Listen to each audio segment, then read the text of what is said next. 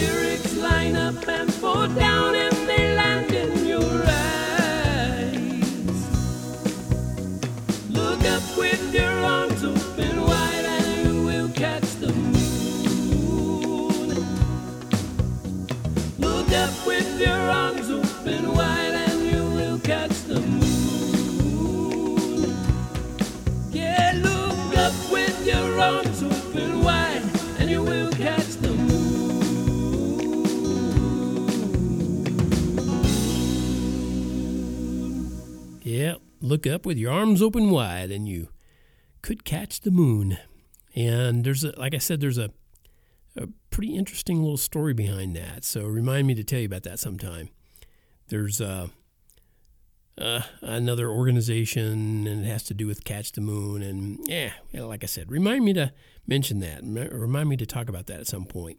I'm going to finish up uh, to this episode, of course, with some thankful words. I I hope, like I said earlier, I hope you woke up this morning um, feeling good, doing good, doing well. If not, I hope you're still thankful for another day.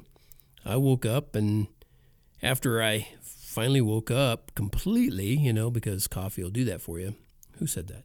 Anyway, I uh, I, w- I realized, yes, I realize every morning I'm thankful for another day of life. And I also know that no matter what your circumstances are, you have uh, a lot of reasons to be thankful, not the least of which is another day of life. And that's another day to recognize or discover, if you haven't already, how much your Creator loves you. And guess what? You didn't earn that love, someone else did. So I'm thankful for another day to be able to share God's love. Most of the world doesn't even want to hear people like me talk about God. After all, I mean, it's us pesky Christians who keep talking about one way to heaven. There's only one way. And we're so judgmental, so narrow minded.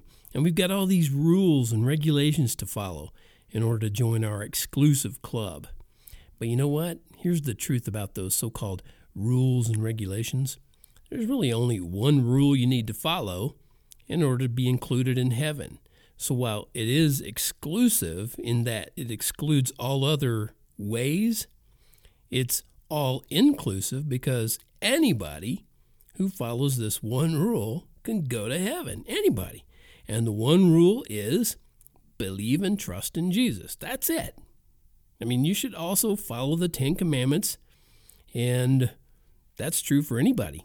Even Christians, uh, I mean, even people who aren't Christians, should be following the Ten Commandments because, you know, no one should steal, no one should kill, no one should take another man's wife or take another wife's husband, etc., etc. But even if you don't follow all those Ten Commandments, but you still believe and trust in Jesus, you can live forever with Him. Now, does that sound like a lot of rules and regulations to you? If you want to go in the Bible and read the Old Testament, and you can find a lot more, a lot more rules and regulations. You can find a bunch in there. But if you don't understand what's going on in the Bible, you might think, yeah, those Christians. Well, here's a little hint. In the Old Testament, it wasn't those Christians because they didn't exist yet. So, when you dip your toes into the Word of God, which, like I said, is the Bible, and you discover what it actually says, I think you'll be amazed at the depth of God's love. There's no bottom or end to His love. And you haven't lived a life worthy of that love. You just haven't. Hey, I know you're a good person. I know it. I know it. I'm a good person. We're all good people.